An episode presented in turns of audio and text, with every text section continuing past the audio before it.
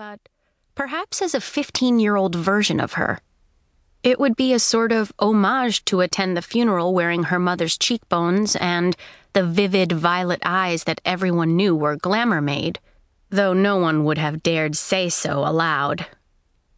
She spent a few minutes imagining what her mother might have looked like at her age, and she let the glamour settle over her.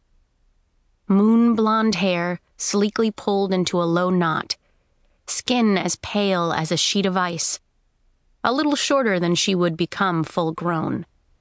Pale pink lips, so as not to detract from the vibrancy of those eyes. It calmed her, sinking into the glamour. But no sooner had she tested the look that she felt the wrongness of it. She did not want to go to her parents' funeral in the garb of a girl now dead. A tap fluttered at the door, interrupting her thoughts. Levana sighed and quickly fell into another costume that she'd dreamed up days before. Olive skin, a graceful slope to her nose, and raven black hair cut adorably short. She shifted through a few eye colors before landing on a striking gray blue, topped off with smoldering black lashes. Before she could second guess herself, she embedded a silver jewel into the flesh beneath her right eye a teardrop, to prove that she was in mourning. Come in, she called, opening her eyes. A servant entered carrying a breakfast tray. The girl curtsied in the doorway, not lifting her gaze from the floor, which rendered Levana's glamour unnecessary, before approaching the bed. Good morning, Your Highness. Sitting up, Levana allowed the servant to set the tray across her lap and tuck a cloth napkin around her. The servant poured jasmine tea into a hand painted porcelain cup that had been imported from Earth several generations ago, and garnished it with two small mint leaves and a drizzle of honey. Levana said nothing as the servant uncovered a tray of tiny cream filled pastries so that Levana could see what they looked like whole before using a silver knife to saw them into even tinier bite sized pieces.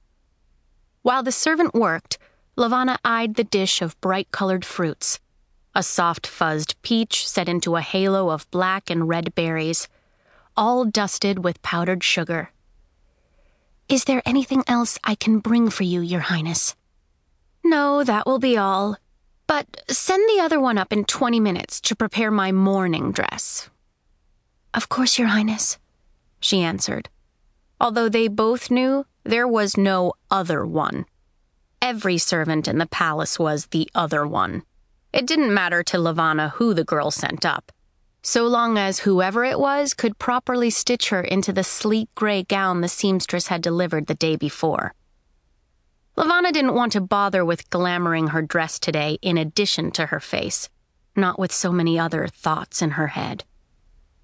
With another curtsy, the servant ducked out of the room, leaving Levana to stare down at her breakfast tray. Only now did she realize how very unhungry she was. There was an ache in her stomach, perhaps left over from the horrible dream. Or she supposed it could have been sadness, but that was doubtful. She felt no great loss at the death of her parents, who had been gone now for half the long day eight artificial nights. Their deaths were terribly gory. They were assassinated by a shell who used his invincibility against the lunar gift to sneak into the palace. The man had shot two royal guards in the head before making his way to her parents' bedroom on the third floor, killing three more guards and slitting her mother's throat so deeply the knife severed part of her spine. He had then gone down the hallway to where her father was lying with one of his mistresses and stabbed him 16 times in the chest. The mistress was still screaming, blood spurts across her face, when two royal guards found them. The shell murderer was still stabbing. Levana had not seen the bodies, but she had seen the bedrooms the next morning, and her first thought was that all that blood would make for a very pretty rouge on her lips.